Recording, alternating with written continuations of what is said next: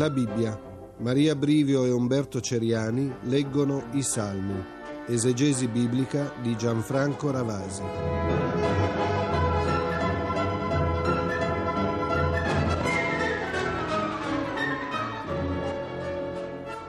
Nella scorsa lettura del Salterio abbiamo avuto occasione di dare una indicazione ai nostri ascoltatori che ormai sono molto fedeli, ci seguono ormai da un lunghissimo periodo.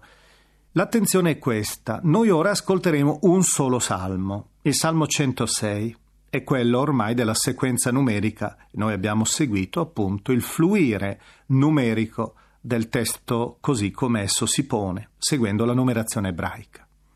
Ebbene, questo salmo, dicevamo, il 106, deve essere letto in parallelo, in dittico, col salmo 105 che era stato letto nella scorsa nostra, nello scorso nostro analisi del testo biblico.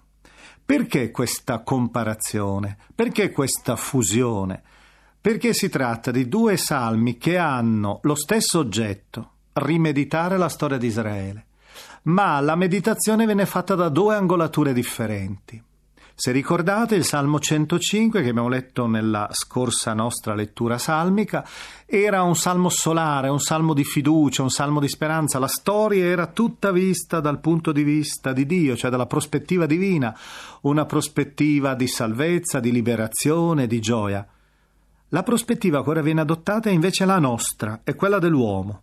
E allora questo poema storico che racconta ancora le stesse vicende della storia di Israele, in maniera particolare la liberazione dalla schiavitù d'Egitto e poi soprattutto la conquista della terra, è letta però questa storia piuttosto dal punto di vista umano, sul versante dell'uomo, e qui la scoperta è veramente più drammatica. Tutto è all'insegna della tenebra, dell'oscurità, dell'infedeltà del popolo, mentre là tutto era all'insegna della luce, dei benefici divini. Vorrei a questo proposito ricordare una dichiarazione un po' curiosa fatta da uno studioso, il quale, vedendo questo salmo così pessimista, intuisce nell'interno dell'orante, nell'interno di questo poeta, un ebreo il quale ha poca fiducia nel suo popolo, al punto tale da individuare in esso una specie, sono le sue parole, di genio dell'infedeltà. Infatti c'è proprio il tentativo sistematico di mostrare che non c'è un solo istante quasi della vita nazionale di Israele che non sia stata contrassegnata dalla durezza, dall'infedeltà, dalla cattiveria, dall'ingiustizia, dalla ingratitudine nei confronti di questi doni che venivano offerti. Il salmo però si apre anch'esso con un invito alla lode, al Signore che è buono, il cui amore è eterno, perché si vuole mostrare proprio fin dalle prime battute, in maniera contrastata e contrastante, l'opposizione tra questo amore che non conosce confini e dall'altra parte invece una durezza, una ottusità, un tradimento, un'infedeltà, una sequenza di delitti, una ribellione, sono vocaboli che spesso ricorrono in questo salmo, che fioriscono quasi continuamente dal terreno dell'uomo, dalla storia così come è vissuta dall'umanità. Sono le scene che vengono fatte passare, noi ora non le possiamo elencare, sono ben otto scene, otto quadri, che rivelano al loro interno quasi sempre uno schema fisso che siamo già stati abituati un po' a conoscere noi che già da tempo stiamo viaggiando per i campi testuali della Bibbia. Ed è il cosiddetto schema della retribuzione. Che cosa significa? A ogni delitto del popolo viene fatto corrispondere un castigo divino. C'è quindi lo schema classico che veniva detto proprio della retribuzione, secondo la quale ad ogni delitto corrisponde un, cas- un castigo.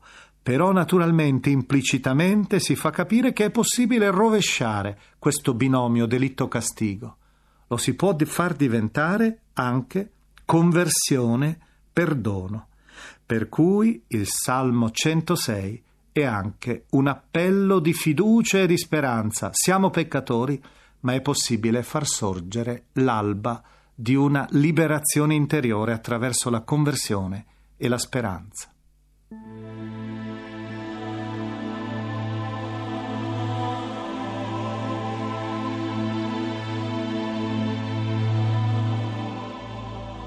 Salmo 106 Alleluia Rendete grazie al Signore, perché è buono, perché eterno è il suo amore.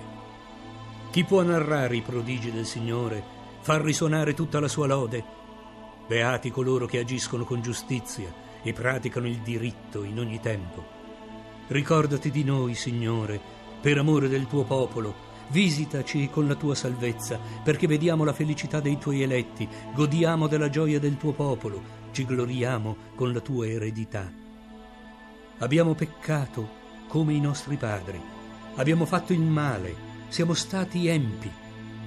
I nostri padri in Egitto non compresero i tuoi prodigi, non ricordarono i molti tuoi benefici e si ribellarono presso il mare, presso il Mar Rosso.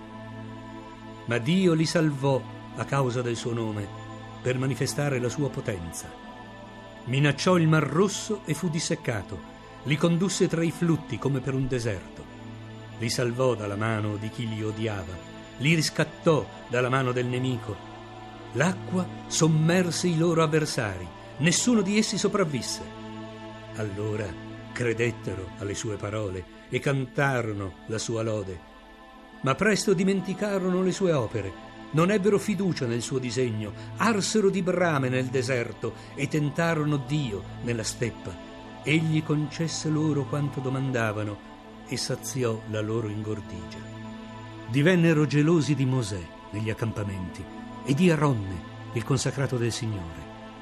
Allora si aprì la terra e inghiottì Datan e seppellì l'assemblea di Abiram Divampò il fuoco nella loro fazione e la fiamma divorò i ribelli. Si fabbricarono un vitello sull'Oreb, si prostrarono a un'immagine di metallo fuso, scambiarono la loro gloria con la figura di un toro che mangia fieno. Dimenticarono Dio che li aveva salvati, che aveva operato in Egitto cose grandi, prodigi nel paese di Cam, cose terribili presso il Mar Rosso, e aveva già deciso di sterminarli. Se Mosè, suo eletto, non fosse stato sulla breccia di fronte a lui per stornare la sua collera dallo sterminio.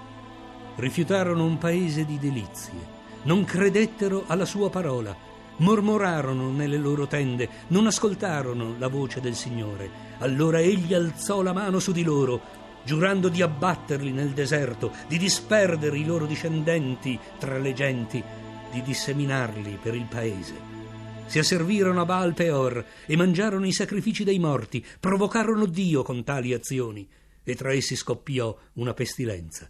Ma Fines si alzò e agì da giudice, allora cessò la peste. Questo gli fu computato a giustizia presso ogni generazione in eterno.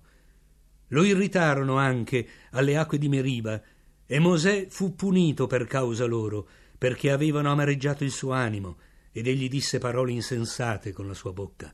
Non sterminarono i popoli, come aveva ordinato il Signore, ma si mescolarono con le nazioni e impararono le loro opere, servirono i loro idoli, e questi divennero per loro un tranello.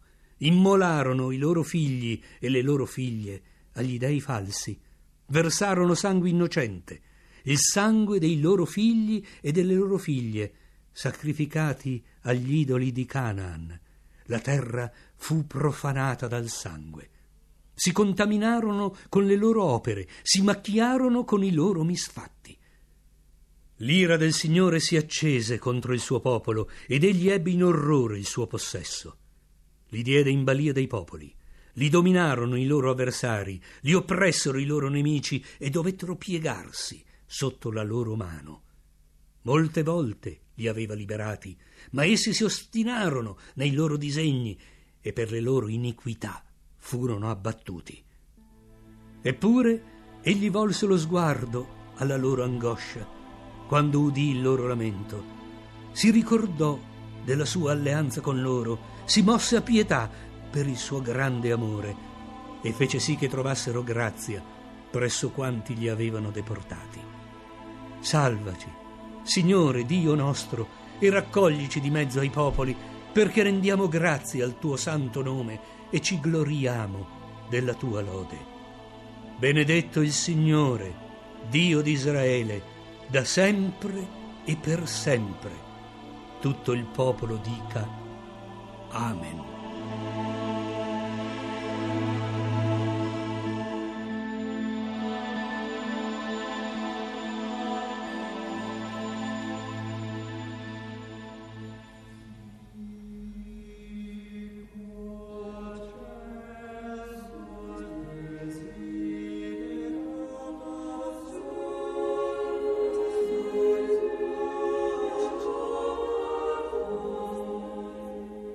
Abbiamo trasmesso la 129esima puntata de La Bibbia, esegesi biblica di Gianfranco Ravasi, lettura di Umberto Ceriani.